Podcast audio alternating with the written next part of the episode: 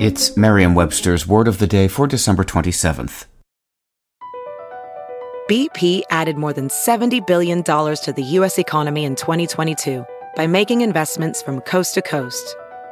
Investments like building charging hubs for fleets of electric buses in California and starting up new infrastructure in the Gulf of Mexico. It's and, not or.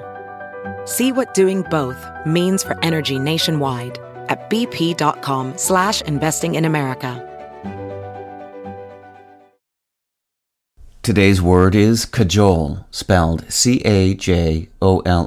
Cajole is a verb. It usually means to persuade someone to do something or to give you something by making promises or saying nice things. It can also mean to deceive with soothing words or false promises. Here's the word used in a sentence from the Wall Street Journal by Robbie Whelan. Park operators can direct traffic using the app by notifying visitors where the shortest lines are and offering food and merchandise promotions to cajole them to other areas. However hard we try, we can't cajole the full history of the word cajole from the cages of obscurity. We know that it comes from the French word cajoler, meaning to give much attention to, to make a fuss over, to flatter or persuade with flattery. No surprise there. But the next chapter of the word's history may or may not be for the birds. It's possible that cajoler is descended from a word that is cage bound twice over.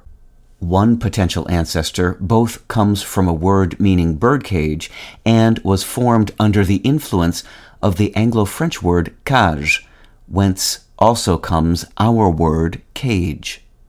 The ancestor of our word jail is in this lineage as well. With your word of the day, I'm Peter Sokolowski. Visit Merriam-Webster.com today for definitions, wordplay, and trending word lookups.